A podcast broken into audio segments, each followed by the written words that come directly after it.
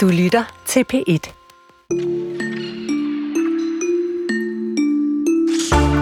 For både forfattere, forlagere og nok også for rigtig mange læsere er efterårssæsonen med rusk og regnvejr også lige med læsesæson. Der er under en måned til, at Bogforum bliver afholdt i København, og allerede i næste uge, der løber bogbranchens, man kunne kalde det en slags Roskilde Festival, af stablen i Tyskland på det, der hedder Frankfurt Book Fair. Og så er oktober måned, måned også Nobelprisen i litteraturtid. Norske Jon Fosse fik den i år, en sky og genert forfatter, der mest hold, laver, holder lav profil. Ret meget ligesom den tanzanesiske britiske Abdul Razak Gunnar. Han fik Nobelprisen i litteratur for to år siden, og i dag udkommer et af hans værker så på dansk. Vi bruger anledningen til at kigge nærmere på Gurna og på hvilken betydning det har haft for ham og hans forfatterarbejde at få Nobelprisen, og det er om et kvarters tid.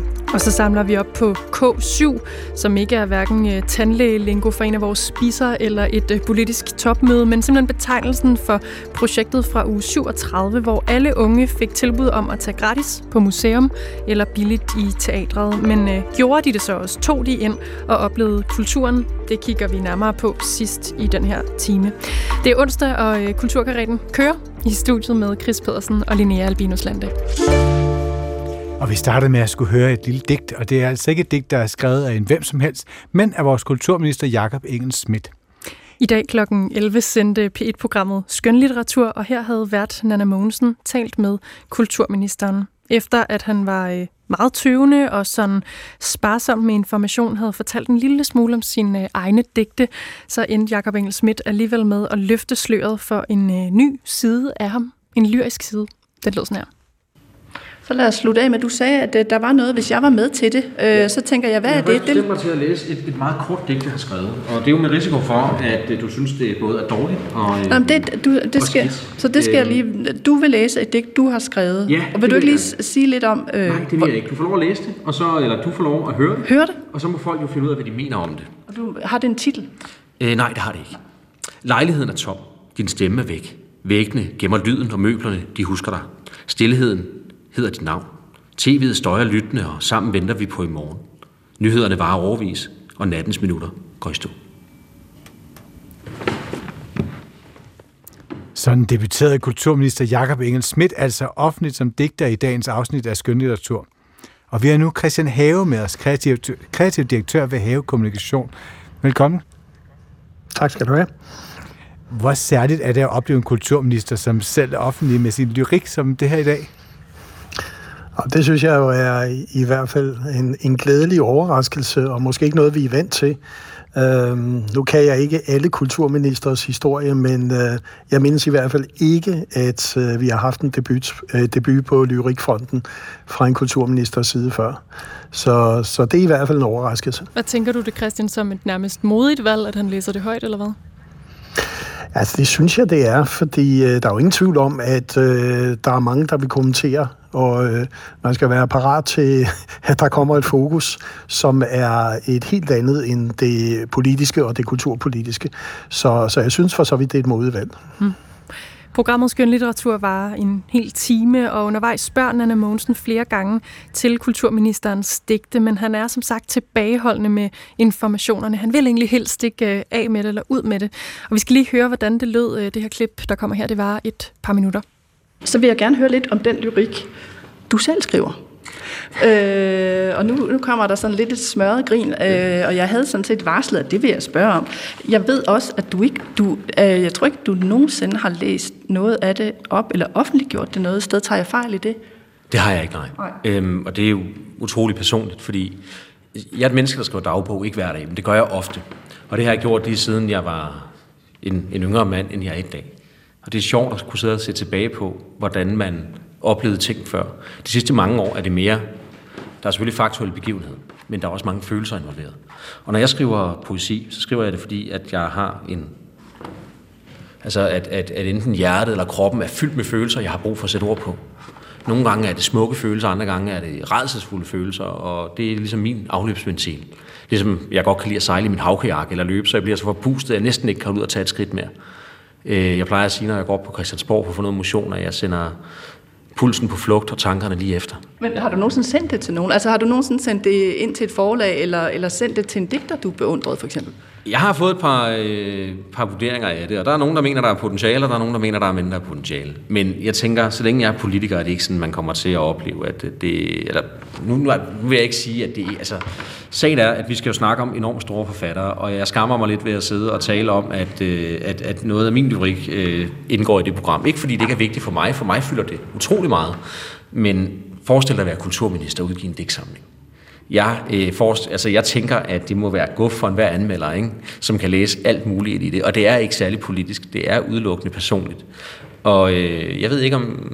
Jeg vil gerne være kendt for at være en dygtig politiker og have nogle holdninger, som nogle mennesker kan spejle sig i. Jeg er ikke sikker på, at jeg vil være en dygtig lyriker eller dygtig digter, i hvert fald ikke dygtig nok til at fortjene en plads i det her program. Og hvem har du sendt? Altså når du siger, jeg har fået en vurdering af nogen, er det, altså taler vi øh, øh, forlagsmennesker, taler vi en god kammerat, øh, taler vi, øh, altså hvad, hvad taler vi her? Jamen det er begge dele. Mm-hmm. Øh, det var før folketingsvalget, og øh, altså det, det tror jeg, vi holder privat. Ja, sådan fortalte en uh, lidt forsigtig kulturminister Jakob Engel Schmidt, altså i dagens afsnit af Skønlitteratur her på kanalen. Og Christian Have, hvorfor tror du, at Jakob Engel Schmidt er tilbageholdt med at sådan løfte sløret for sin lyrik, mens han er fungerende kulturminister? Om altså, for det første øh, fortæller kulturministeren jo, at, at det er noget, han har øh, skabt og bedrevet før han blev øh, kulturminister. Og øh, det er klart, det er jo en helt anden situation, når du beklæder en post, som han gør nu. Øh, der er langt mere fokus på det. Og vi har jo også set, øh, vi har jo også en majestat, der indimellem har bedrevet kunstnerisk virke, øh, hvor der jo altid vil være et helt andet fokus og kommentarer, anmeldere osv., som vil gå ind og begynde at vurdere og bedømme. Og det kan jo også, og det tror jeg også, ministeren er klar over, godt øh, øh, skygge for nogle af de måske politiske mærksager, som han synes er, er vigtigere, end, end hvad, hvad han bedriver personligt. Men jeg synes, det er spændende, at han alligevel kommer ud og giver nogle af hans personlige følelser osv. udtryk, specielt som kulturminister, fordi at, øh, det giver jo et billede af en minister, som også er mere end bare realpolitiker, og det synes jeg egentlig er spændende og modigt. Hvad er forskellen på, om det er dronningen eller kulturministeren, der offentliggør sin egen sådan, kunstneriske praksis, Christian Have? Jo, men altså, det er klart, at nu øh, dronningen som rent har været, altså hun har jo lavet sine egne udstillinger også, og så videre. Øh, øh, der er jo selvfølgelig forskel på det. Men, øh, man kan sige, at en, en majestæt har jo ikke en agenda, øh, som, som er politisk i nogen retning, og det har en kulturminister så sandelig. Så man kan sige, at jeg giver ham jo fuldstændig ret i, at, han skal ikke op og, og hverken konkurrere eller sammenlignes med, med andre forfattere og lyrikere, men, men jeg synes alligevel, det er forfriskende, at øh, vi også har nogle politikere, som er, skal vi sige, skaber lidt overraskelse. Altså jeg blev i hvert fald overrasket, øh, da jeg blev gjort bekendt med, at han havde læst det op, mm. og, og jeg synes, at, at det, at vi har nogle politikere, som ikke er helt forudsigelige, øh, det synes jeg egentlig er forfriskende. Altså ja. vi har jo så meget forudsigelighed i dag, så vi næsten ved, hvad der skal siges, øh, når spørgsmålet er stillet. Jeg kan ikke lade være med at tænke på de sådan uh, shitstorm eller debatter, som tidligere kulturminister var, blandt andet da Ane Halsborg, hun stillede op til Jim Lyngvild-fotografier, klædt ud som en vølv, men måske endnu mere, da Joy Mogensen, hun afslørede i Gaffa, at hun en af hendes øh, yndlingsalbums, det var Absolute Music 2, som jo virkelig, altså, som jo, altså en shitstorm, eller sådan, altså, Altså, virkelig, altså, det, der kom jo så negativ en reaktion på det, at man næsten ikke forstod det, og man også kunne forstå på hende senere hen, at hun nærmest følte sig kørt over. Altså, tror du, tror du, man som politiker er mere påpasselig i øjeblikket i forhold til ligesom at dele det, man gør, det man tænker, den man er som privat menneske? Det er klart. Øh, øh, man må være meget, meget mere øh, agtpågivende, end man har været før, fordi vi har jo set utallige eksempler på, at det går ind og skygger totalt for, for det politiske arbejde. Det tror jeg rigtig mange politikere vil skrive under på også. Øh, nu synes jeg, at, at øh, øh kulturministeren bruger jo også selv ordet personligt. Og jeg synes, der er en forskel, en grænse mellem det private og det personlige så jeg synes, at det, at han giver udtryk for sine personlige følelser osv., øh, det synes jeg, det er modigt, fordi der er ingen tvivl om, der kommer mange kommentarer. Der er heller ingen tvivl om, der kan komme nogle shitstorme ud af det her. Mm. Men, men jeg synes alligevel, at vi må opfordre mange flere politikere til at give mere af deres personlighed, øh, som er relevant. Fordi det, jeg synes, der er relevant i denne her sammenhæng, det er ikke, at vi skal høre om, hvor, hvor, hvor spændende det er med kajak, øh, kajakker derude, øh, som han også sejler i, eller hans løbepensum, men netop han som kulturminister så øh, har lyst til at skabe noget og give udtryk for sine følelser og refleksioner. Øh, det synes jeg er et relevant politi- øh, personligt statement, som øh, jeg håber ikke øh, får den samme behandling, som vi har set med andre kulturminister. Og selvom, øh, nu taler vi om det som om, at han øh, 20 og det gør han jo også, han vil egentlig helst ikke, lyder det som i hvert fald, øh, offentliggøre eller dele sine øh, lyrik og poesi med Nana Mogensen i programmet her. Men der er jo nok heller ikke nogen, hverken kulturminister eller politikere i det hele taget, som er ked af at få et stempel som værende modig? Nej, det er klart, og øh, man ved jo heller ikke altså øh, aldrig, hvad, hvad er en strategi, eller hvad er der lidt spænd i noget, eller hvad er øh, ægte personligt. Det, det kan vi jo ikke altid tolke, mm. øh, selvom vi har mange politiske kommentatorer, der prøver på det. Øh, jeg synes, uanset hvad det er, så synes jeg, det er forfriskende, at når der er nogle relevante personlige statements og aktiviteter politisk, fordi det er også med til at tegne et billede af, hvad, hvem er personen, der så leder dette departement, og som står for at skulle øh, øh skabe en synlighed og forståelse for hele kulturområdet osv. i det her tilfælde. Og det synes jeg, at øh, egentlig er nødvendigt i denne meget fragmenterede øh, medietid, vi har, hvor det kan være meget, meget svært at danse nogle bedre eller forstå, hvad er det for værdier, øh, politikere har. Så der synes jeg, at det her det er meget relevant, men Diskussionen om det er godt, dårligt, om han skulle have sagt det eller ej, den vil selvfølgelig komme i de kommende dage. Det er der slet ingen tvivl om. I programmet der fortæller Jakob Engel Schmidt også om, at han er meget stor fan af forfatteren Henrik Nordbrandt, og Nana Mogensen forsøger sig at få ham til at perspektivere sine egne digte til Nordbrandt samme, og det går ikke så godt. Og vi skal lige høre det her, men øh, lyt lige ikke så godt efter til sidste klippet, for her skal Jakob Engel Schmidt nemlig lige ud og hente noget. Har du, har du nogensinde mødt Nordbrandt egentlig? Han døde jo så her i starten af året, men har du nogensinde mødt ham eller hørt ham læse op? Jeg har aldrig nogensinde haft fornøjelsen. Øhm, desværre. Derfor var jeg også så glad for lige at få lov at høre det her, men jeg har jo læst mange af hans værker. Øhm, og jeg synes også, at han kommunikerer sine følelser og tanker, dilemmaer og perspektiver så smukt, at man som interesseret læser får utrolig meget af de sparsomme linjer, der er i hans værker. Er det det, du tilstræber, når du... Og nu ved jeg godt, at jeg vil ikke sammenligne mig selv med Nordbrand, men altså er det... Det vil være fuldstændig... Men, det vil være helt upassende. Men, men er, det, er det sådan noget af det, du selv tilstræber, når du skriver i det mindste? Altså, øhm, jeg er uddannet økonom fra Handelshøjskolen. Min far er pottemager, min mor korrespondent. Jeg kommer fra en familie, hvor kunst og kultur er fyldt en del, men hvor det kreative talent, min far og mor har med deres hænder, og til dels på skrift, jo øh, er gået mig i arv, som, øh, hvor jeg er i stand til at kommunikere politisk. Og så ved jeg ikke, om det er, fordi jeg er genert, eller om det er, fordi jeg øh, på anden måde bare ikke har lyst til at dele. Det kan jo også være forfængelighed. Det er helt sikkert også forfængelighed. Altså, jeg er et fejlbarligt menneske. Det øh, tror jeg allerede, vi har været forbi mere end en gang i det her interview. Så er jeg ikke så generet, at jeg ikke vil indrømme, at jeg er et følelsesmæssigt kompleks menneske, der både har nemt til tårer og nemt til begejstring, og er i stand til at udtrykke mine følelser over for dem, jeg elsker, også over for andre mennesker, når jeg har behov for at gøre det. Og det er måske også derfor, jeg ikke har noget problem med at sige og fortælle, at, at, at, at, at jeg skriver lyrik. Men når vi så sidder og læser Nordbrandt op, synes jeg, det vil være upassende, at jeg læser det der mine digte op, fordi det svarer jo til at sammenligne noget meget, meget fint med noget, som jo er en lille smule upoleret. Ikke?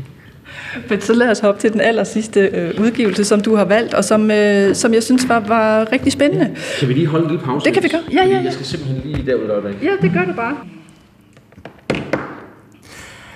Ja, altså Jacob El Schmidt, han, han vender så tilbage til verden af Mogensen, og så kan man spekulere på, om det er her, han alligevel lige finder digtet frem. Han ender i hvert fald med at læse det højt her til allersidst.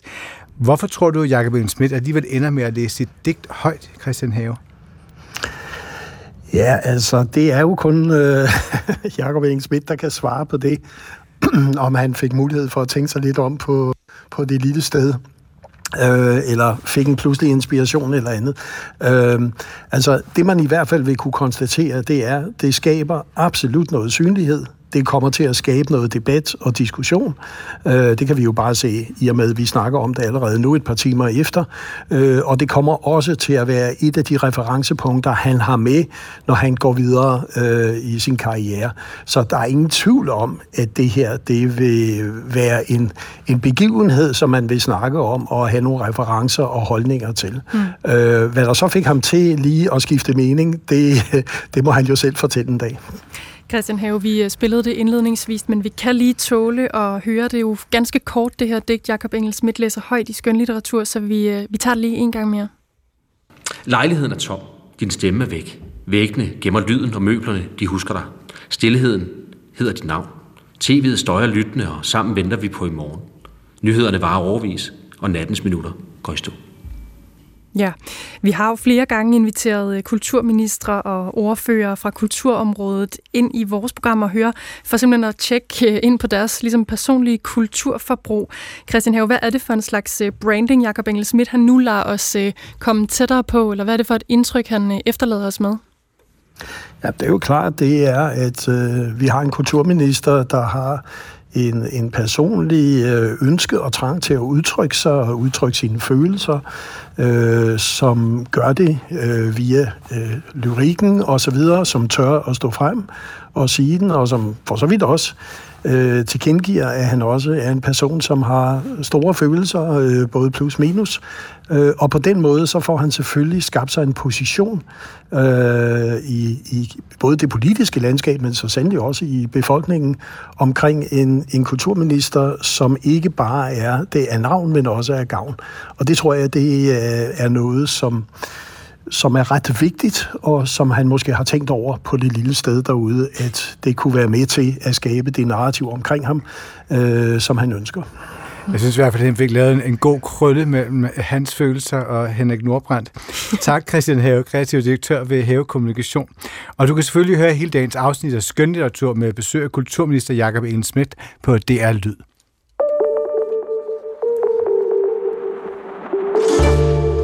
I 2021 gik Abdul Razak fra at være en øh, stilfærdig forfatter og professor til at blive et verdenskendt navn. I øh, oktober samme år, altså 2021, der skete det her. The Nobel Prize in Literature for 2021 is awarded to the novelist Abdul Razak Gurna, born in Zanzibar, active in England, for his uncompromising and compassionate penetration of the effects of colonialism and the fates of the refugee in the gulf between cultures and continents. Ja, som vi kunne høre, blev Abdul Razak Gurna tildelt Nobelprisen i litteratur, og for mange var det nok en overraskelse, men som det altid er med Nobelprisen i litteratur, så følger hele verdens opmærksomhed med, når øh, forfattere får den her øh, pris, kan vi roligt kalde den. Og rigtig mange kaster sig over at læse vinderne, men øh, selvfølgelig ikke alle, og selvfølgelig ikke helt med det samme. Så hvis man ikke kender til Gurners værker endnu, så har vi nu muligheden. Hans roman Ved havet udkommer nemlig i dag i sin første danske oversættelse nogensinde. Og velkommen Bodil Folke Fredersen, lektor emirata i International Udviklingsstudier ved Roskilde Universitet. Tak. Du kender Abdul Razak Gurner og hans værker bedre end de fleste, men for os det gør, kan du sætte et par ord på, hvem han er? Han er en øh, britisk-afrikansk forfatter, øh, som er vokset op på Zanzibar, øh, men dog forlod øen, øh, da han var teenager.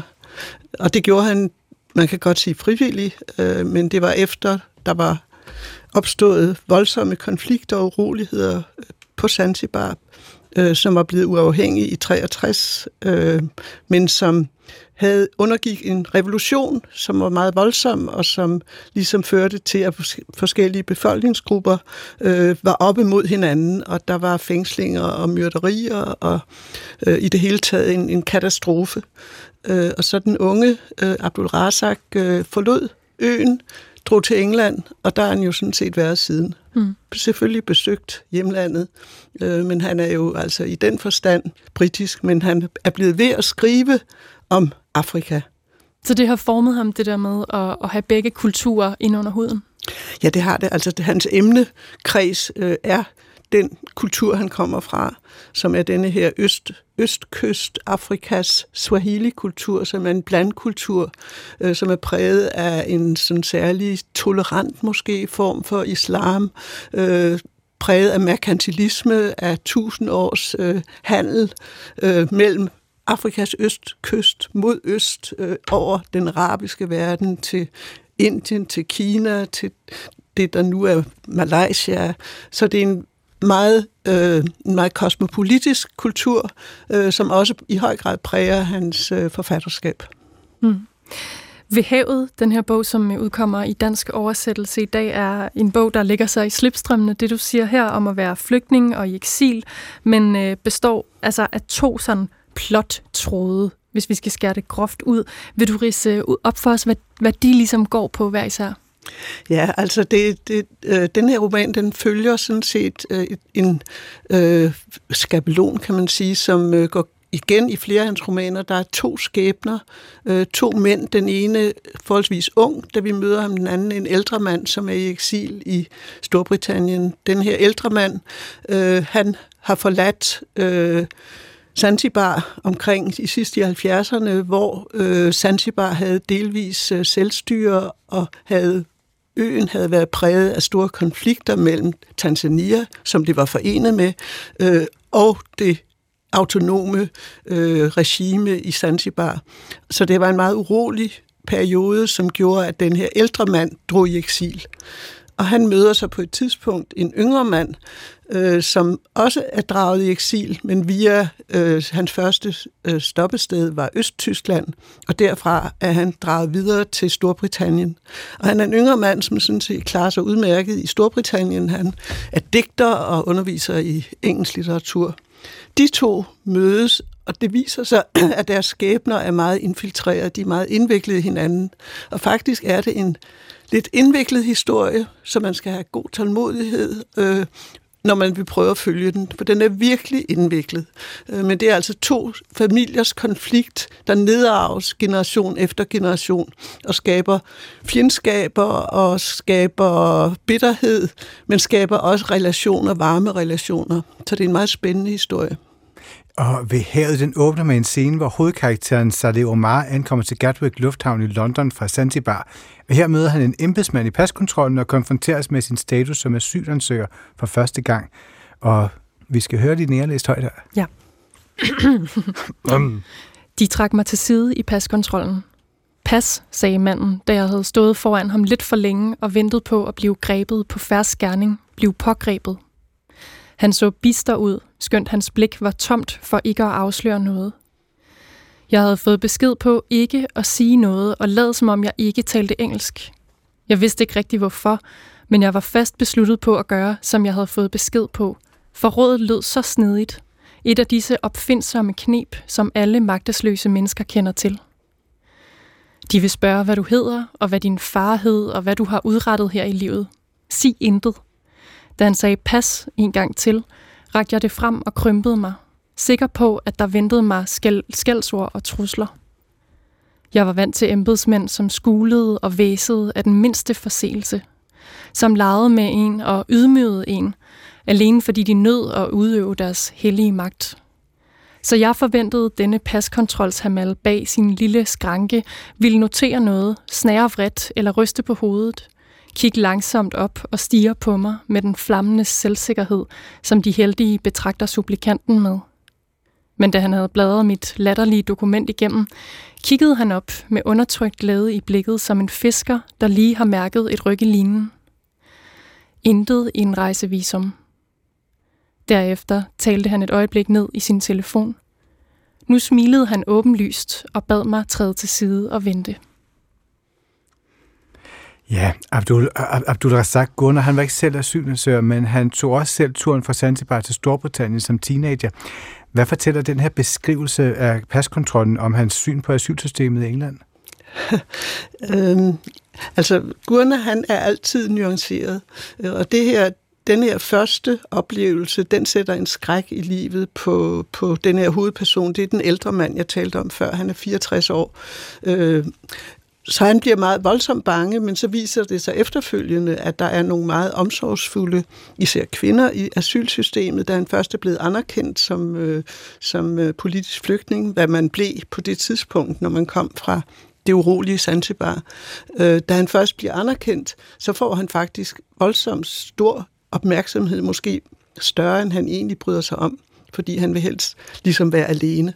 Øh, så det er en kritisk... Øh, altså Gunnar forholder sig kritisk i den her bog til asylsystemet, men han giver også viser de gode sider og viser, at øh, der er et system, der fungerer på det her tidspunkt i hvert fald. Hvad er det for et behov, han har der, tror du, for at vise nogle nuancer? Gunnar? Mm. Jamen, han elsker jo England, han elsker Zanzibar, han elsker det engelske sprog. Han har et interview, øh, der var øh, der har været interviews med ham øh, ved Litteraturfestivalen på Louisiana i august. Øh, der var to store interviews med ham, og i et af dem sagde han, at øh, det engelske sprog var jo en gave, han fik. Det var en utilsigtet gave, men det var en gave, han fik, og som sådan set fulgte med kolonialismen. Mm. Øh, så på den måde, så, så sætter han pris på den engelske kultur, han sætter pris på denne her østafrikanske blandkultur, så, så han er nuanceret. Og da øh, Abdul Razak Gurna vandt Nobelprisen for to år siden, der lød begrundelsen, at han vandt på, citat, sin kompromilløse og medfølende gennembor, gennemboring selvfølgelig, af kolonialismens virkninger og flygtningens skæbne, citat slut. Hvordan er han øh, kompromilløs samtidig i sin litteratur? Øh, faktisk synes jeg, at hans, der er en understrøm af vrede i hans forfatterskab. Altså, det er ikke sådan så tydeligt måske på overfladen, men øh, der er en voldsom vrede, som øh, bobler op, øh, og som man kan kalde kompromilløs, fordi han lægger ikke fingrene imellem, hverken når det gælder om de konflikter, der opstod øh, i hans hjemland, øh, Zanzibar, Tanzania, eller den måde, som racismen hersker i Storbritannien og ikke mindst den måde, som kolonialismen i Østafrika, den tyske og den øh, engelske, hvordan den har sådan set ødelagt, øh, ødelagt den kultur, der var, og, og været meget stærkt medvirkende til fattigdom, politisk korruption, autokratiske øh, regimer. Mm. Så, så han er også indineret? Han er meget indineret. Og så vandt han jo så som sagt Nobelprisen i 2021. Hvad har den pris betydet for hans øh, forfattervirke? det stoppede. det må du lige forklare. ja, jamen altså, jamen det er jo kun et par år siden, øh, og jeg mener, lige siden han fik Nobelprisen, har han jo turneret, turneret. verden rundt. Øh, Danmark har han været mindst to gange, han har været alverdens steder i Sydafrika. Jeg kan se nu, skal han optræde på en øh, Palæstina Litteraturfestival i London, øh, så han er jo, altså, han har været available, ikke? altså han vil gerne tale, han vil gerne tale om sit forfatterskab. Hmm. Altså, der er sket det, som jeg synes er vældig spændende og, og, og løfterigt, det er en af hans romaner, kun en, er blevet oversat til uh, Swahili.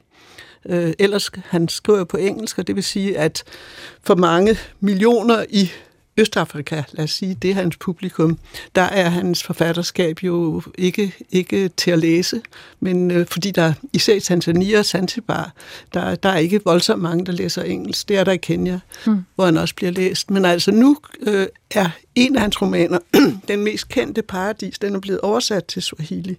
Og det vil sige, at den er tilgængelig for et stort publikum. Jeg håber, jeg håber den bliver læst. Bodil Folke Frederiksen, hvordan tror du, eller hvad er dit bud på, hvordan han har det med? Du siger, at han er glad for at komme ud og tale og fortælle om det, han har på hjerte, men det kræver så samtidig den her skrivepause fra en, fra en forfatter, som jo også har det som sit hjerte, blod og barn at kunne øh, udtrykke sig på tekst. Hvordan tror du, han har det med det? Jeg tror, han er meget, meget glad for, at hans forfatterskab er blevet så udbredt, fordi han, øh, han brænder for, siger man nu om dagen, ikke? Altså han brænder for den civilisation, han er rundet af. Han vil utrolig gerne have, at folk kender mere til øh, den del af verden, Afrika, øh, dens rige kultur, dens interessante historie, dens øh, indviklede måde at fungere på nu om dagen. Og det er jo så det, han skriver om. Mm. Øh, kritisk, men også øh, meget smukt og, og øh, velformuleret. Og nu er du begejstret for ham, men, men hvorfor er det vigtigt, at han blevet oversat til dansk? Jamen altså, det er fordi, det er et stort forfatterskab. Øh, han har skrevet 10 romaner, og de, altså, det er på en måde sådan helt balsaksk. Altså, han, han øh, laver referencer mellem de forskellige romaner. Hovedpersonen eller personerne dukker op i nye romaner. Øh, så det er sådan et, et samle, samleværk. Øh, så derfor, det, mm. det er et super forfatterskab. Så det er også et stort puslespil, vi på en eller anden måde kan, kan se frem til os, der først lærer ham at kende nu? Ja, I, I kan tilbringe mange gode timer med at læse jer igennem hans forfatterskab. Tusind tak for, at du kom. Til tak. Bodil Folke Frederiksen, lektor emerita i internationale udviklingsstudier ved øh, Roskilde Universitet. Abdul Razak Gurnas roman Ved havet er fra 2001, men udkommer altså i dag for første gang nogensinde på dansk, og det gør den på forlaget Gudkendt.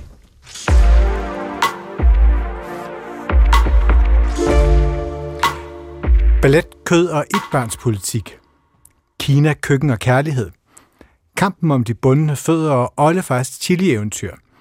Det hedder afsnittene i den bog, som vi skal tale om nu, og som ikke er en kogebog, men heller ikke er en klassisk sådan familiekrønike. Måske er det nærmere en fusionsret, der ligger sig lige midt imellem. For i Smagen af Kina, en mad- og slægtshistorie, møder vi blandt andet en mand i slutningen af 1800-tallet, der rejser rundt i en region i Kina for at gøre chili populært.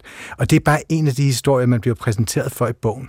Og den her mand, det er din oldefar, Xing Xing Ren Gud, Gudbjørnsson. Velkommen. Tak. Forfatter øh, til den her bog og klummeskribent hos Politikken. Titlen er som sagt Smagen af Kina, en mad- og slægtshistorie. Hvordan skal det forstås? Det er sådan, at øh, jeg har fortalt min families historie gennem mad. Øh, der er masser af madopskrifter med, men det er historierne, der ligesom er i centrum. Hvorfor valgte du at gøre det? Eller hvordan kom det til dig at bruge maden til at fortælle historien? Øhm, det er fordi, når vi fortæller familiehistorier i vores familie, så handler det tit om, så kommer den og den tilbage for den krig, og så spiste vi det. Det lyder lidt som, vi har for nylig haft Helle Helle på besøg, som bliver ved med at kredse om mad i sine romaner. Det er selvfølgelig noget helt andet, men maden kan et eller andet med at, at fremkalde billeder. Ja. Er det også sådan for dig? Ja, og hukommelser og alle familiens øh, begivenheder bliver ligesom bundet sammen med mad. Så det er noget med, at hele sanseapparatet er, er på en anden slags arbejde, når man ser for sig, hvad man kunne spise, imens historien udfolder sig. Ja, netop. Mm. Må jeg spørge om en mærkelig ting? det når jeg er fødselsdag, så får jeg altid hakkebøf med pomfritter og bearnaisesauce, fordi det lavede min mor altid til mig på en fødselsdag. Oh. Så alle mine familie, altså alt, hvis jeg skulle tænke min familiehistorie, så er det gennem den samme ret på samme tid af året, men også meget ofte den samme ret igen og igen og igen. Mange, er det så i din familie, er det forskellige retter, du binder minderne op på, eller er det det samme ret, der går igen? Øhm, altså, nogle af retterne går igen. Øhm, og i gamle dage, hvor kød var sådan en rationeret sag og meget sjælden, så er svinekød jo det absolut øh, højeste øh, i øh, festfejringsmenu. Øh, men øh, hvad hedder det, i dag der er det sådan så meget andet, men det er traditionen, der ligesom øh, binder det hele. Og i min familie, fordi min oldefar var chiliavler, så det er jo chilien, der ligesom spiller rolle igen og igen. Ja, ham nævnte vi jo meget kort, og jeg kunne godt tænke mig, at vi lige vender tilbage til den der mission, han havde om at udbrede chili Hvordan gjorde han det? det er en lidt lang historie. Lad os tage den øhm, kort. det er lidt svært at forestille sig, men Sichuan-provinsen var faktisk ikke en stor chili-provins. Chili kom til Kina for sådan 400 år siden, og folk begyndte at bruge det som pynt. Uh, men spiste det ikke sådan rigtigt. Okay, øhm, altså i tør eller i... Øh, ja, i håret og sådan no. uh, hænger sådan, fordi mænd og kvinder havde langt hår i gamle dage. Uh, så mændene og kvinderne havde det sådan i håret som en slags hårpynt, blomsteragtige ting. Um, og uh, hvad hedder det, chili, det var noget sådan, ikke noget man sådan spiste uh, sådan i stor stil. Der var nogen, der spiste lidt, og min oldefar smagte for første gang, synes det var vidunderligt. Men i den hjemprovins, der var ikke rigtig nogen, der var interesseret. Og så smagte den der Sichuan-peber uh, ved et tilfælde, og så mærker han den der lammende fornemmelse, og så tænker han, i den der provins, hvor de i forvejen er vant til noget larmer øh, og er larmende, så kan jeg måske få lov til at udbrede det her. Øhm, så kom han der med sin chiliplante øhm, i 1800 grønkål, og begynder altså langsomt at gøre chili populært. Hvordan hang det så sammen med det lokale køkken? Chilien, det er jo, en, det er jo et meget stærkt krydderi. Ja, altså, øh, vi synes jo, at chili øh, hænger meget godt sammen med sichuanesisk køkken, hvor sichuanpeber altså allerede var en integreret del af Sichuan-køkkenet. Øh, så, så det var en fin tilføjelse, synes vi, øh, og det gjorde, en, øh, altså en, øh, det gjorde, at retterne blev mere interessant og mere spændende, og han solgte så øh, på markedet og sådan noget, både chiliplanter til avl og chiliolier, øh, og en masse andre ting. Ej, du har lige en chiliolie med? Jeg har min oldefars chiliolie med. Jeg har lige fået at vide, at jeg, jeg, jeg havde egentlig taget det med for at give det til værterne, men det er noget med, jeg ikke må, øh, så nu viser jeg det til værterne. Og, og vil du fortælle, hvordan skiller den sig ud, den olie, du står med? Øh, altså, hvordan skiller du ud fra andre ja, olier? Hvad kendetegner det din oldefars til en ja, altså, han var jo den første, der laver sådan noget, så, så jeg ved, altså i dag er det jo ikke noget særligt. I dag er det jo sikkert noget, alle laver øh, i Kina, men det her opskrift er selvfølgelig meget sådan, den er nærmest provokerende simpel. Øh, men den er sådan meget øh, øh, enkel i sin, i sin øh, smag, men alligevel bliver den meget nuanceret, når den har ligget i flere uger, og det har den her. Mm. Øh, og det er stjerneanis og citronpeber, laurbærblade øh, og øh, hvad hedder det selvfølgelig en hel masse tørret chili øh, og havsalt fra Island, fordi min mand er islandsk, og derfor skal man altid bruge islandsk salt. Ah, så øh, at kulturerne mødes ned i den her glas med chiliolie, ja, det her glas. lige præcis, ja. det er et lille glas øh, selvportræt, der står der over. Infusions selvportræt olie. Bogen den er en blanding af fortællinger om din familie, blandt andet med din far, der hører om den her store kinesiske reform i 78 i Kina, mens han venter på, venter på fødegangen. Mm. Og hvor der så er integreret en hel masse opskrifter på alt fra farmors teæg og farmors hønsegodsuppe til mere klassiske kinesiske retter som kimchi og hotpot. Altså, hvordan, hvordan valgte du at lave den opbygning? Hvordan, øh, hvordan kom du ind i det? Og det, øh, det er sådan en lang øh, proces, øh, hvor jeg selvfølgelig sammen med forlaget fandt ud af, altså, hvordan skal vi fortælle den her historie? Hvordan skal jeg fortælle min families historie? Og så sagde de, jamen, kunne det ikke være en idé, øh, at du ikke bare nævnte retterne, men der også kom nogle opskrifter med. Øh, så når du fortæller noget fra fødegangen, så fortæl helt altså sådan helt naturligt, jamen, hvad det var for nogle retter, der fulgte med. Mm. Med festlighederne, at, hvad det er sådan nogle retter, der fulgte med. Øhm, så det var det, jeg gjorde. Og ringede selvfølgelig til alle i familien for at få deres opskrifter. Og hvordan var det for dem at skulle trykke sin bog i Danmark? Altså få opskrifterne trygt? Øh, de har ikke set det endnu. Nej, spændende. Okay. ja, men nu er det jo stort set alle sammen forfatter, så øh, deres mad er også fortalt, men det, jeg gør det så på en anden måde, end de gør. Ja, lidt mere konkret på opskriften. Ja. Xinjiang øh, den Gudbjørnsson, hvis vi lige skal kigge en lille smule mere generelt på den kinesiske madkultur. Hvad vil du så sige, øh, at den, hvad, hvad kendetegner den? øhm, jeg er ikke helt sikker, hvor jeg skal starte, men jeg vil sige, at øh, i, i, i kinesisk mad, der betyder teksturen utrolig meget. Ja. At du må meget gerne åbne og dufte til det. Chris har lige hentet chilien over til sin side af bordet. Det kan jeg, ikke, det kan jeg simpelthen ikke lade være med. det er øhm, godt. I er meget velkommen, jeg har flere med. Øhm, hvad hedder det? Øh, tekstur betyder utrolig meget, så det er ikke kun smagen. Øh, og i Danmark, der betyder udseende jo også rigtig meget. Øh, men, men det er ikke bare udseendet og smagen, men, men teksturen Øh, altså, hvordan det føles, når man tykker på maden, og hvordan det føles, når den kommer igennem halsen og så ned i maven. Øh, så hele den der, øh, den her sanselighed øh, på flere lag, det betyder rigtig, rigtig meget i kinesisk køkken. Mm. Og det, det vi gør, når vi laver maden, er, at vi sørger for, at der er forskellige teksturer med i hver ret, og så skal man føle det igennem hele kroppen. Okay, så det er en måde, ligesom at vi reagerer her, hvis vi sidder om et bord, og Chris har lavet en lækker middag til os mm. tre, så mm. siger vi, det smager sandsynligvis, forhåbentligvis siger vi, det smager dejligt, de her pomfritter, du har tilberedt, Chris. Og så bliver det ligesom ved det, men vil man i Kina så også forholde sig til, hvordan det føles, når det kommer ned igennem kroppen og systemet? Ja, jeg synes, de ros, man får i Danmark for maden, det er mest, hvordan det ser ud. Ej, hvor ser det godt ja. ud. Uh, I Kina, der handler det meget om den der tekstur, man har kreeret. Altså, fordi det er, meget, det er meget svært at lave en god ret, som både smager godt og har den rette tekstur. Uh, så de, det får man tit kompliment for, uh, alle de ældre i familien, dem der virkelig ved noget. Jeg har også lige lyst til at sige, at nu stod jeg, jeg proppede lige en lille finger ned i chiliolen. Jeg kunne ikke lade være. For jeg skulle lige smage den der.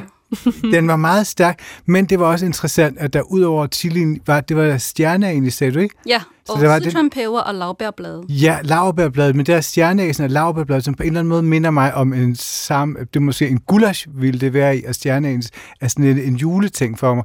Men det, får, det giver nemlig også nogle lag i chilien, hvor meget chili, meget det chili, vi ellers spiser. Godt. meget af det chili, jeg spiser, når jeg går ned på Istegade i København og spiser en falafel, hvor jeg putter chili på, den er helt stærk og sådan ensporet. Den overdøver bare alt. Hvor her er det som om, at den her chili, den kan ligesom gå ind og, og lege med nogle flere noter. Det havde mm. jeg bare lyst til at sige. Og hvordan var den, da det kom ned igennem dit system, den smag? ja, der, der var den blev meget, meget stærk. Nå, øh, du nævner øh, mange forskellige kulturelle og historiske begivenheder, som vi har været lidt omkring allerede mm. i løbet af bogen, og den øh, kinesiske tradition med at snøre kvinders fødder ind, Ja. Det er en af de ting, du nævner. Ja. Kinas store øh, kommunistiske partis oprettelse i 1920'erne. Hvordan fortæller de her begivenheder, eller hvordan, øh, hvordan er de vigtige for os fortællingen om, om mad? Ja, øhm, i starten, da jeg lavede det her bog, så skrev jeg jo ligesom slægtshistorie med de mad, der følger med, og så sagde øh, forlaget, at de fleste danskere ved jo ikke rigtigt, hvad der er sket i Kinas historie gennem de sidste 100 år. Mm. Øhm, det svarer til, hvis man skriver noget om dansk mad, og så skriver man, det spiste vi under besættelsen. Og så skal man jo selvfølgelig lige forklare, jamen, hvad er besættelse for noget? Øh, så det samme har jeg gjort i bogen, at jeg har sådan i store træk, øh, uden at gå i detaljer, og ridset op, hvad der er sket i Kina de sidste 100 år. Hvad med, så man, Ja. Og så de her snørrede fødder, hvordan, hvad, hvad brugte du dem til i bogen? Øh, jamen, det er også for at fortælle nogle historier. Øh, øh, min øh, farmor for eksempel havde snørret fødder, øh, og, øh, og, og det, altså, det påvirkede jo hele hendes måde at leve på, fordi det var jo meget begrænsende for kvinder at have de der snørrede fødder, og det tror jeg ikke, der er mange, der sådan kender detaljer på, og det har jeg mange historier på i bogen, mm. hvad de betød for kvinderne, øh, hvilke konsekvenser det havde, når man havde det her snørrede fødder, og hvordan det påvirkede ens hverdag, om det arbejde, de havde i rismarker osv. Hvordan begrænsede det din farmor? Øh, øh, jamen, det, det er jo et kæmpe handicap, øh, men kvinderne arbejdede jo på lige fod med mændene. På lige fod? Øh, ja, ja. Øhm, og, og, og det, selvom de havde den her kæmpe, kæmpe udfordring, som øh, de fleste kvinder jo havde, øh, fordi det var jo ikke kun for velhævende kvinder eller noget, altså dem, der arbejder i markerne, øh, arbejder i hjemmet osv., de skal også have smørfoder. Øh, og, og du kalder det en tradition, altså øh, det er også en tradition, men det er også en brutalitet, øh, som øh, hervede øh, øh, i flere dynastier, øh, og faktisk øh, først for alvor blev forbudt under kommunismen. Hmm. Øh, så hele det her øh, historie med snørret fødder vidner om øh, kvindernes mod og deres øh, evne til at overleve og, og se det positive i det værste tid.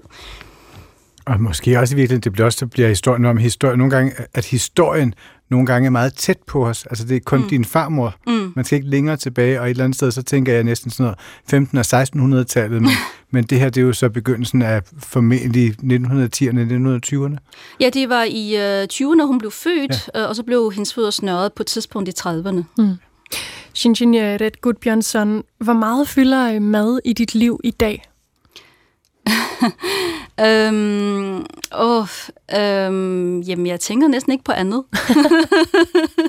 så er det jo imponerende, at du faktisk også har fået noget slægtshistorie ind i den her øh, bog, som handler om begge dele. Ja, det var også svært. ja, okay. Hvorfor fylder det så meget? Øhm, jeg tror, det er svært at forklare, hvordan noget er vigtigt for en. Øh, jeg tror, det er sådan noget, man måske øh, bare er vokset op med, fordi alle i min familie øh, synes, maden er vigtig. Øh, så man tager det som en selvfølgelighed, når man vokser op i sådan et øh, barndomshjem, hvor, hvor det handler bare om øh, dagens tre måltider. Og, øh, og, og, øh, hvad hedder det? og hver gang jeg har fået et nyt arbejde, så spørger min far, hvordan er kantinen? det er vigtigere end, hvordan er din nye chef? Ja, fordi kantinen siger jo noget om, hvor alvorlig arbejdsplads tager uh, medarbejderne ved og vil. Hmm. Tusind tak for, at du kom. Tak. Og tillykke med din bog. Tusind tak. Xing Xing Idat Gudbjørnsson, klummeskribent ved Politikken, og altså også forfatter til blandt andet Smagen af Kina, en mad- og slægtshistorie, som udkommer i dag.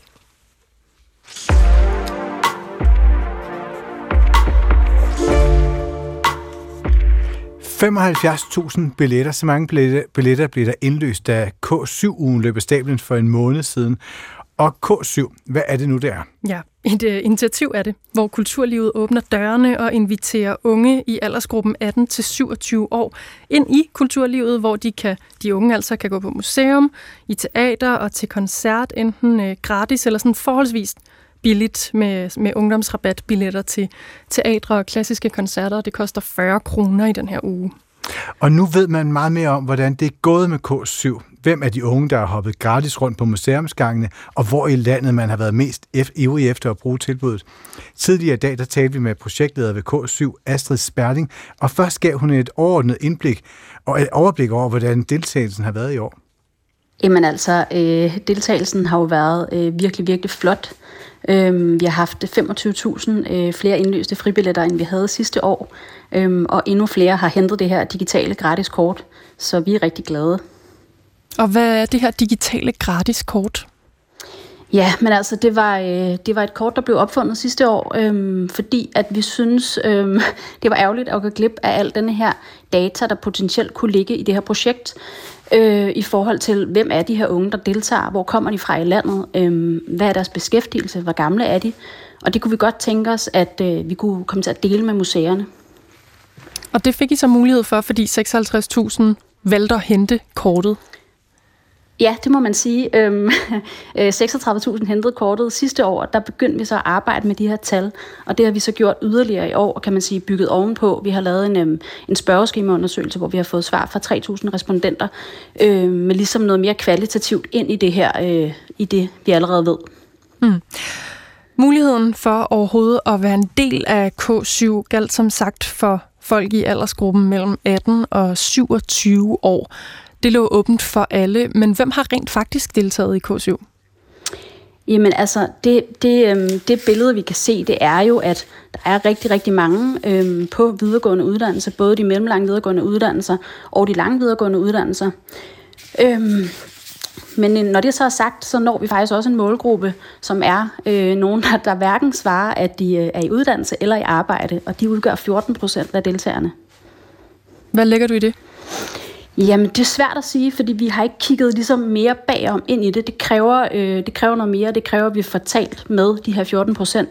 Men jeg ligger i hvert fald i det, at det også er et projekt, der taler til dem, øh, ja, som, som måske står lidt uden for øh, uddannelse og arbejde.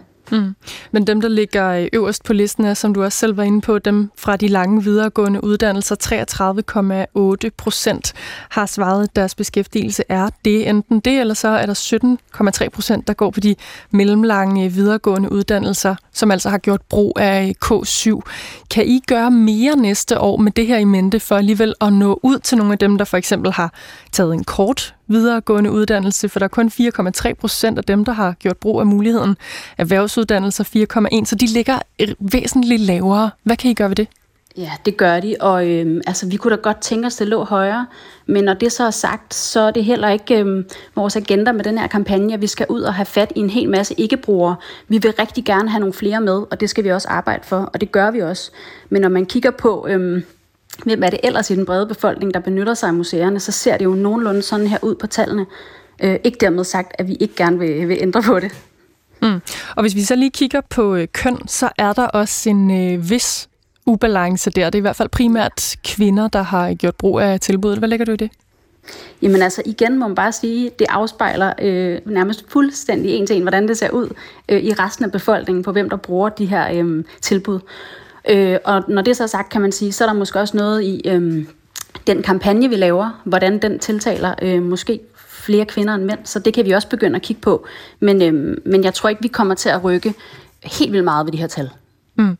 Lad os kigge lidt på geografien så, altså fordi det er lige nu, som det ser ud, Storkøbenhavn og Bornholm, der er 50,3 procent har svaret, at de bor i, i det område, så er der 24,1 procent fra Østjylland. Så det er altså Københavnsområdet, Region Hovedstaden, og så der, hvor Aarhus ligger, altså de to største danske byer.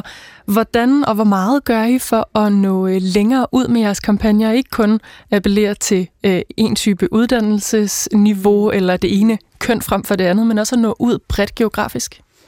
Ja, altså for det første vil jeg sige, at når man kigger på det samlede museumsudbud i landet, så tegner der sig et billede af, at de er primært i omkring København og i omkring Aarhus. Øhm, det er der, der er det største, de, de fleste tilbud øh, fra museerne. Og det er også der, der er flest for unge mennesker. Så det synes jeg lige, vi skal have med. Øhm, men, men, øh, men det er helt klart, at vi kunne godt gøre mere for at få de unge mere rundt, og det er også noget det, vi begynder at kigge på. Øhm, hvad er det, der skal til for, at øh, de tager lidt længere væk fra deres bopæl, og de tager ud til nogle museer, der ikke ligger i de større byer? Hvad kunne det være at hjælpe med transporten, for eksempel? Det kunne for eksempel være at hjælpe med transporten, og det kunne også være at gå i dialog med nogle af de her museer mere specifikt og sige, jamen, hvad kan vi gøre for at hjælpe jer? Øhm, hvad vil være en hjælp for jer? Vi løfter i forvejen den her øh, meget, meget store, brede kampagne. Øhm, og, og det vi ligesom kan se, det er, at det er helt, helt tydeligt, at de museer, som selv går ind og er med til at løfte, det skaber altså bare en helt anden synergi, når de løfter kampagnen sammen med os, og selv går aktivt ind i det. Vi har et eksempel, øhm, som for eksempel Plantarium. De ligger jo så godt nok i København. De har næsten haft 5.000 besøgende i år. Det er virkelig, virkelig flot, og meget, meget langt fra øh, det normale antal besøgende, de har øh, i den her målgruppe. Øhm, men de har også selv gjort en kæmpe indsats. Mm. Og lad os kigge en lille smule øh, nærmere på den liste, du lige tog hul på med øh, nogle af de øh, museer, og i virkeligheden tilbud i det hele taget, som har været særligt øh, attraktive. Hvad har de unge været mest interesseret i at, at besøge under K7? Jamen altså, der, øh, der må vi bare sige, at, at det kommer ikke rigtig bag på os, at øh, sådan nogle som Glyptoteket, Aros og Luciana, de ligger helt i top. De har, øh, de har næsten 7.000 besøgende hver især. Øhm, men det er også museer, som i forvejen er kendt i den brede offentlighed, og som mange unge kender til. Øhm, hvis man så ligesom skal fremhæve nogen, som, som også har gjort det virkelig, virkelig flot, så er det et sted som Dansk Arkitekturcenter. Øhm, de har normalt omkring 800 besøgende om ugen i målgruppen, og de har altså haft over 3300 øh, i uge 37. Mm, okay, så de øh, springer også i øjnene.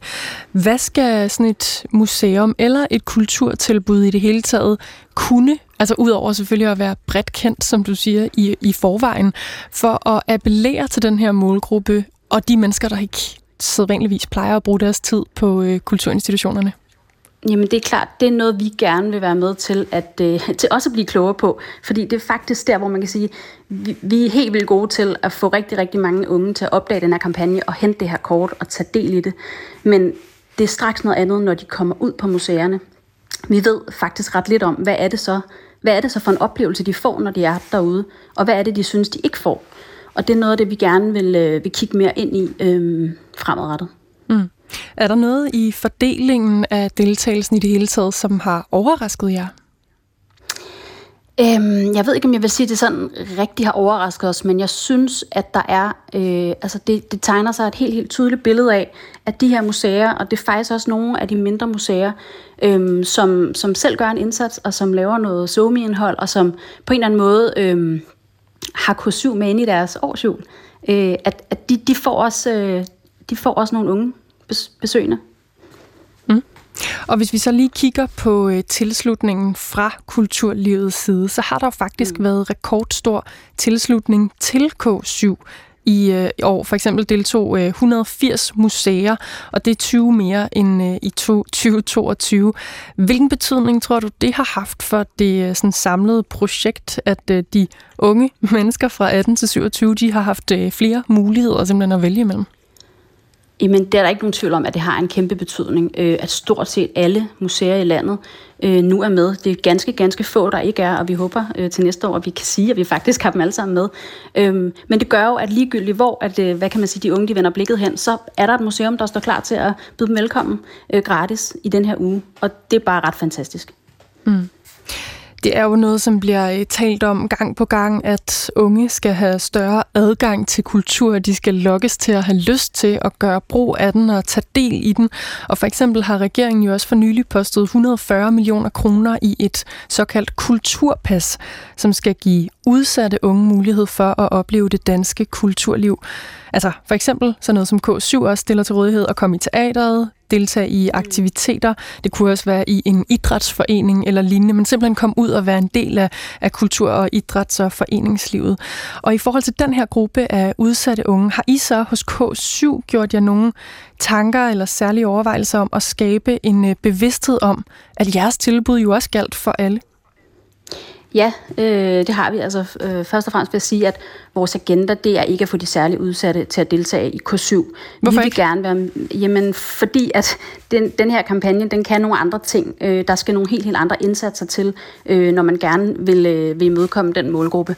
Men når det så er sagt, så kan vi jo også se, at øh, 13 procent af de her deltagere, de faktisk er uden for uddannelse og uden for arbejdsmarkedet. Øhm, og vi har blandt andet øhm, gjort det, at vi har lavet et samarbejde med Bobbelberg, øhm, som er den her store portal, som øhm, Man kan øh, gå ind på og finde fællesskaber, hvis man føler sig ensom. Og det har vi lavet et samarbejde med omkring øhm, at kunne komme til at opleve noget sammen med andre under K7. Øhm, så det har simpelthen været muligt at finde en kulturmakker, øh, har vi kaldt det. Øhm, så savner du nogen at tage afsted sammen med, savner du nogen, der deler din interesse for øh, krigshistorie, så find en makker herinde. Okay, det er simpelthen altså, en digital platform, hvor man kan gå ind og lige med et par klik finde nogen at tage på Louisiana med. Lige præcis. Og det er jo også fordi, vi kan se, at 78 procent af alle vores deltagere, de svarer, at de har taget til K7 sammen med venner. Øhm, og vi kan også se på nogle af de fritekstspørgsmål, vi har haft med i undersøgelsen, at, at rigtig mange de siger, at det kan være svært, hvis man ikke føler, at man har nogen at føle sig med, eller nogen venner, ja. Så, så, bliver det, så bliver barrieren endnu større for at komme ud og opleve noget. Hvis vi lige skal øh, samle op, som vi jo i det hele taget gør lige nu på øh, K7, og med tanke på, at I jo nok vil gøre det igen i 2024, hvad giver det til øh, ungdommen at stille muligheder for at opleve kulturen til rådighed på denne her måde? Og er der noget, I egentlig kunne gøre bedre næste år? Jamen, vi synes jo, det giver rigtig, rigtig meget. Vi nedbryder jo blandt andet de økonomiske barriere, og vi kan også se, at de unge øh, de svarer jo øh, alt fra, at de føler sig inspireret, og de føler øh, en særlig ro, når de kommer ud og oplever noget. Og de føler, at det bliver nogle aktiviteter, andre nye aktiviteter, de kan lave sammen med deres venner, som så skaber rum for andre og nye slags samtaler, de kan have. Øhm, ja. Så hvad kan I gøre bedre næste år? Jamen, øh, vi kan altid gøre noget bedre. Det kan man altid. Øh, altså, vores mål er jo, at øh, endnu flere unge, de skal få øjnene op for K7, og endnu flere, de skal deltage. Øh, vi kunne godt tænke os, at vi blev sådan en helt fast bestanddel af unges kulturelle årsjul, og også kulturinstitutionernes. Hvis vi kigger på tallene, så sådan en helt kort overflyvning. Vi kan se, at 68 procent øh, af dem, vi har talt med, har ikke tidligere deltaget i K7. Og 94 procent svarer, at de får mere lyst til at gå på museum, efter de så har deltaget. Og hvis vi så ligger til del, at 70 procent af museerne, vi så har spurgt, de har faktisk oplevet flere gæster i den her målgruppe efter deres deltagelse i K7 sidste år. Ja, så, så synes jeg egentlig bare, at tallene de taler for sig selv. Og sådan sagde Astrid Sperling, altså hun er projektleder for K7, da vi talte med hende tidligere her i dag. Altså fordi, at der blev solgt 75.000 billetter øh, i den her uge, uge 37, eller ikke solgt selvfølgelig, men at de unge gjorde brug af det, dem der er mellem 18 og 27 år, da de fik mulighed for at kaste sig ud i kulturlivet med åbne gratis arme, hvis man kan sige det. det, lille, det kunne man måske godt have sagt af mig, da jeg var yngre. En lille gratis arm. Welcome to Carmen. Thank you so much. Together we can conquer the world. Carmen Køllers er tilbage. Er du klar over, hvad det vil betyde for os, hvis vi kan få et samarbejde med Amerika? Store smil og fuld fart på arbejdet. Jeg har én chance til det her. Hvis ikke I sidder og tester køler om 10 sekunder, så er I fyret. Carmen Køllers. Ny sæson. Hvis alt vil rende for mig, jeg så kunne regne med dig. Selvfølgelig. Jeg vil gøre alt for Carmen. Fredag på DRTV og søndag 2015 på DR1.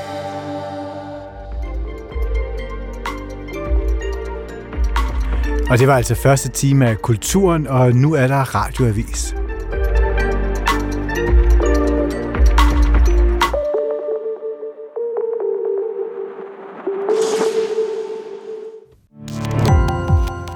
Gå på opdagelse i alle DR's podcast og radioprogrammer. I appen DR Lyd.